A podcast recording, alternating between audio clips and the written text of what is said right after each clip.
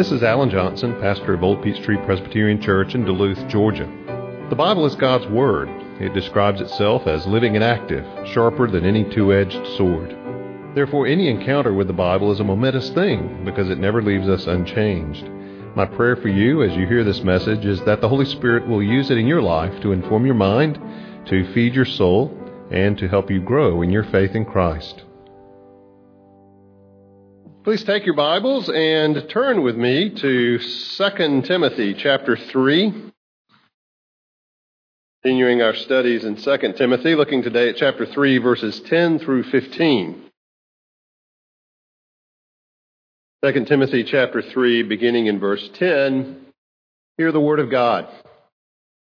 You, however, have followed my teaching, my conduct, my aim in life, my faith, my patience, my love, my steadfastness, my persecutions and sufferings that happened to me at Antioch, at Iconium, and at Lystra, which persecutions I endured Yet from them all the Lord rescued me.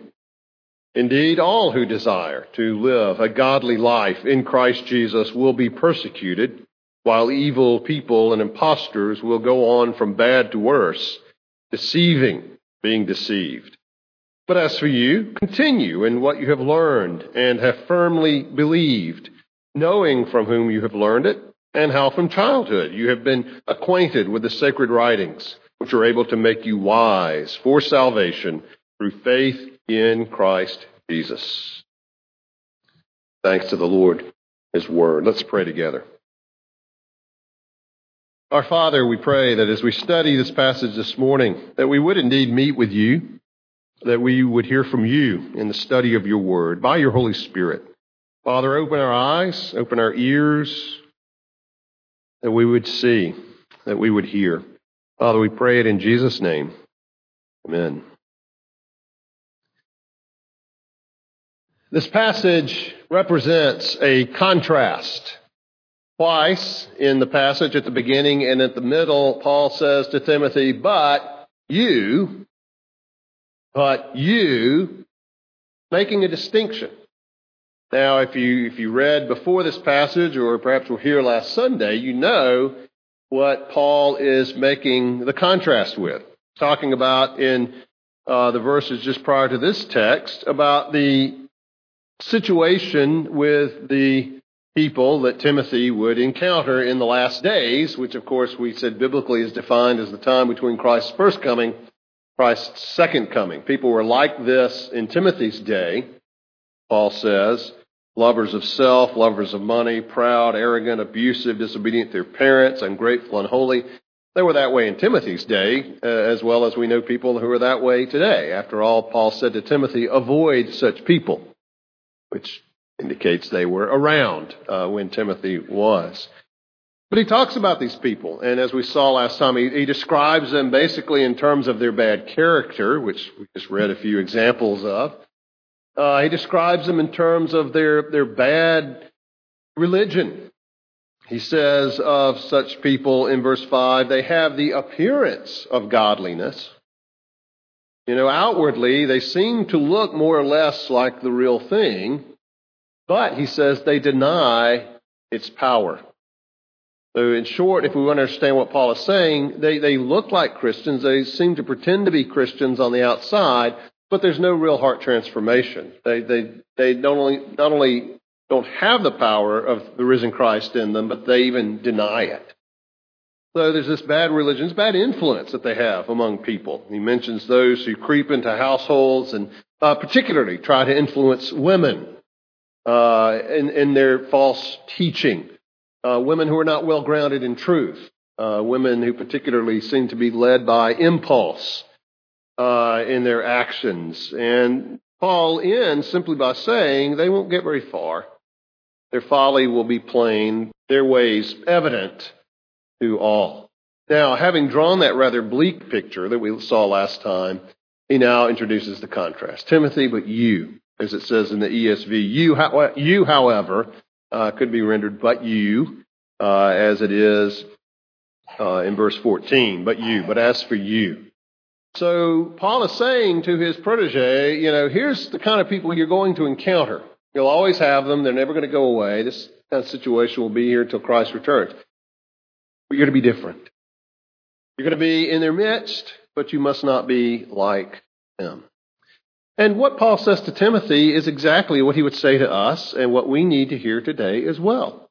Uh, whether it's in your neighborhoods or in your workplace or your school, wherever it is, you're going to encounter people like this. Uh, people of bad character, people whose, uh, whose religion is basically a sham, uh, and people who have a bad influence on others. But as God's people, even as we're may, we may be in the midst of them, we are to be distinct from them. Paul would say the same thing to us. But as for you, dear Christian brother or sister. Now, what does he say to Timothy? He points out a couple of things to Timothy that, that, that will help him to stand distinct from the world. What are they? Well, the first thing Paul puts before Timothy is the necessity, the, the power of a good example. Power of a good example. After all, he's been describing what, what people see all around. Well, is there something different? Can we see a different pattern than that? And Paul sets himself before Timothy as such a pattern. In the place of the bad character of these people who are characterized by the fall, and, and by the way, uh, that would include us prior to conversion. This is the way people are in their sin and their fallenness apart from Christ. It may be more evident, it may be less evident, but we're all fallen, we're all sinful, uh, and we're all in need of the grace of Christ. But Paul says, instead of seeing that kind of character, look at what you see in me. Look at my character. That's one area of example he mentions. Character. Look at verse 10. You, however, have followed my teaching. Now, we're going to talk a little bit more about teaching in, in a few minutes. Uh, but Paul starts with that because that's effectively the problem. False teachers who are coming in and teaching things and saying things that just are not biblical, that are not in accord with what Christ has revealed in the scriptures, has revealed through his apostles. Uh, so I don't want to dwell too much on that, but he does refer to his teaching. He also goes on to, as part of his character to refer to his conduct. The word has to do with his general demeanor, his, his pattern of life. Timothy, you have seen my conduct. You've seen the way I live. You've seen the whole tenor of my life. Notice what he goes on to say, not only my conduct, but my aim in life. Some translations render that my purpose, uh, my aim in life. In other words, what I have as priorities. You've seen in me the things that motivate me, what it is that moves me, what my purposes, my motivations, my directions are. It says to Timothy, You've seen my faith. Faith in Christ uh, could also be sort of a, a, a hint at my faithfulness in service. You've seen my patience. Uh, Paul's long suffering, for example, in dealing with, particularly with people. His patience with people. Uh, my love. You have seen in my love. He says, uh, you have, which would include certainly love to Christ, love toward uh, man. By the way, he says, You've seen my love, which would include what he loves. Remember, that was one of the things he points out about the false teachers, about these, these people he describes who create times of difficulty. Verse 2 lovers of self, lovers of money. And then in verse 4, lovers of pleasure rather than lovers of God. That word love occurs there, which, as we said last time, indicates that part of the problem is, is misdirected love. Well, Paul says, You've seen my love. You've seen the things that I love. I love Christ, my love for people, my love to see souls won to Jesus, that kind of thing. My steadfastness, which again gets back to this long suffering or ability to endure uh, in circumstances, which I think leads then to verse 11. But just notice, Paul is not hesitant to contrast himself with those he's described in the first part of this chapter. And as that is that is that boasting? Is that pride on Paul's part? Well, no. Paul is simply saying to Timothy, you know, this is what you see in the world, but but look at me as one who has been changed by Christ. Now, Paul uh, would be the first to admit, as in fact he does in Philippians, that he has not yet arrived. He, Paul would never say, Well, I'm perfect. Paul would acknowledge uh, his sin and his need daily to repent. But what he does is to put himself before Timothy as one who has walked with the Lord and served the Lord for a long time, and as a contrast to what Timothy sees in the world. And he says, Look, look at me. Look at what you see in me as an example to follow, an example to inspire you and to encourage you. He says, You have followed my teaching, my conduct, which means more than he's just, Timothy's just kept up with it on Paul's blog. It means that he's committed to it. He's following it as, as a disciple would follow Master. So Paul sets himself up as an example in terms of his character. Uh, he sets himself up as an example in terms of his suffering. In verse 11, he says, My persecutions and sufferings that happened to me at Antioch and Iconium and at Lystra. Now, it's significant he mentions those places because Timothy was from Lystra. Lystra uh, was a place where Paul suffered, and Timothy probably witnessed that. And maybe just as perhaps Stephen's martyrdom had its impact on Saul of Tarsus, who was there for that event, maybe Paul's suffering and his willing to, willingness to suffer was something that caught Timothy's uh, eye and his attention. We don't know. But Paul does point out to Timothy that Timothy is familiar with what Paul suffered in Timothy's hometown and surrounding area. Uh, which persecutions I endured, yet from them all the Lord rescued me. Paul endured them. He was willing to go through that, but he also acknowledges the Lord's goodness in delivering him from that. But then he goes into a general principle. Uh, in verse 12, not just me, it's not just Paul. Paul's not some anomaly who is the one who gets beaten or the one who suffers for Christ. Verse 12, indeed, all who desire to live a godly life in Christ Jesus will be persecuted, while evil people and impostors go on from bad to worse, deceiving and being deceived. You see, we need to recognize, Paul says, that my suffering, my persecution, is not something unusual. Anyone who wants to live a godly life in Christ Jesus will be persecuted. Why?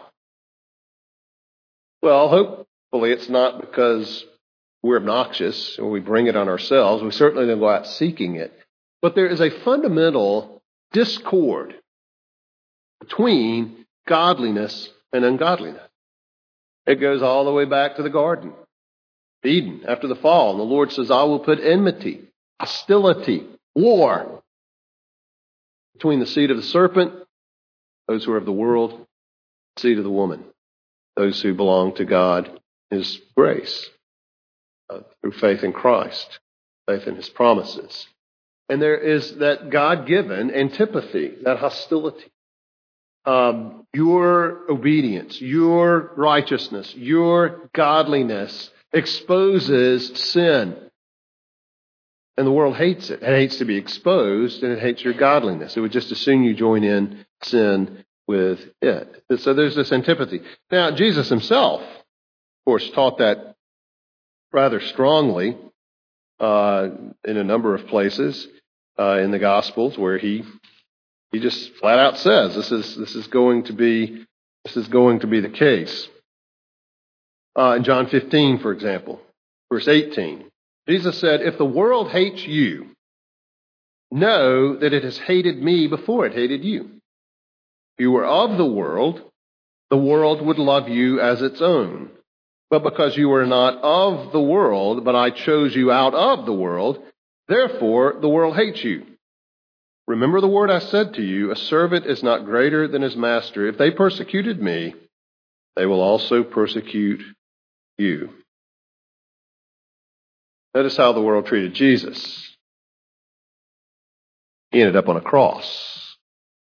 Why are we above Jesus? Why, if we identify ourselves with Jesus, would we expect the world to treat us otherwise than it did Jesus? We're not above our master. And that's why Paul says here, he makes that general statement. All who desire a godly life in Christ Jesus will be persecuted. Now, if you're a Christian and you're not in any way in contact with the world, you may not experience any persecution.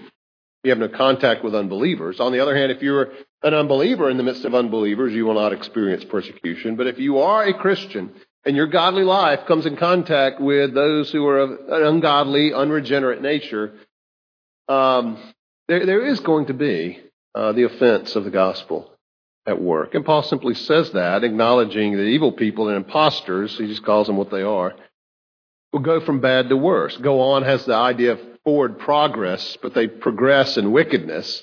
So there's some irony there. They'll just progress in, in wickedness, deceiving and being deceived. Uh, they do deceive others, but they themselves are self deceived. And so this persecution takes place in that context. So Paul sets himself, first of all, up as an example uh, and says, Timothy, look at me. Look at what you've seen in me. And we need to remember that. We don't have Paul other than through the writings of Scripture as an example. But that's not to say we haven't had grand examples throughout church history and even today and that dynamic to be at place even in the church. Paul brings this up in other places. Let me give you just a sample. 1 Corinthians 11.1. He says, Be imitators of me as I am of Christ. 1 Thessalonians 1.6. He says, You became imitators of us and of the Lord. One and the same, basically. Not that he was the Lord, but the same pattern of life. Philippians 3:17 Brothers join in imitating me keep your eyes on those who walk according to the example you have in us Hebrews 13:7 is not from Paul, but says essentially the same thing. Remember your leaders, those who spoke to you the word of God. Consider the outcome of their way of life and imitate their faith. We need to live in such a way, especially if you are a more mature Christian, especially if you are an officer in the church, to where you could say to someone, Well, you want to know how to live the Christian life? You want to know how to follow Jesus? Look at me. Again, not a claim of perfection, but a claim of consistency, a claim of maturity. Uh, we need that. We need to see what it means to live a Christian life, what it means to follow Christ in terms of a concrete, visible, available example that we know, someone we know, someone we see. And we see their we may see their flaws, but we also see their repentance. We see how they draw near to, to Christ. Uh, Paul recognizes how important and how powerful personal example can be Christian. And so he says to Timothy, You see all this around you, but as for you, Timothy, remember, look at what you have seen in me. Follow my teaching, my conduct, my aim in life, so forth. Who's the, who are the examples that you see, that you look at? Maybe they're examples in church history. Hopefully you have some who are flesh and blood. Who are those you look at and you say, you know, that's what I would like to be. That's who I would like to be when I grow up. Or maybe you're grown up, but you see somebody else and you think, you know, that person really lives out, really embodies what I think a Christian ought to be. And that's somebody I would, I would like to, to be like uh, in terms of godliness of their behavior. Consider the outcome of their way of life, Hebrews says, and imitate their faith. So this is the first thing Paul says, the power of personal example. Second thing that he talks about here is also the foundation of biblical truth. We need the examples, but we also need the foundation those examples are built on, and we ourselves should be built on. Biblical truth. Look at verse 14. But as for you, again starts with that expression, for you, Timothy, continue in what you have learned. First thing we do with biblical truth is to continue in it. You know, the, the, the imposters, the evildoers may progress in wickedness. In a sense, we're to stand. We're to be still. We're to continue to remain, to abide in what we have learned. Uh, he says, continue in what you have learned and have firmly believed. Um, we are to remain faithful to the teachings of Scripture. Now, the church is always to be reforming. Sometimes the church seems to reform itself away from biblical truth. That's not biblical reformation.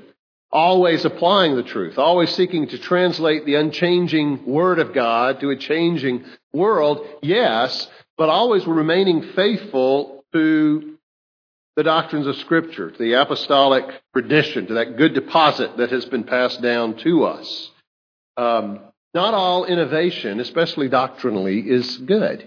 You know, after 2,000 years of doing theology since the time of Christ, if somebody comes up with something new, first, you ought to be suspicious. Second, it's not new.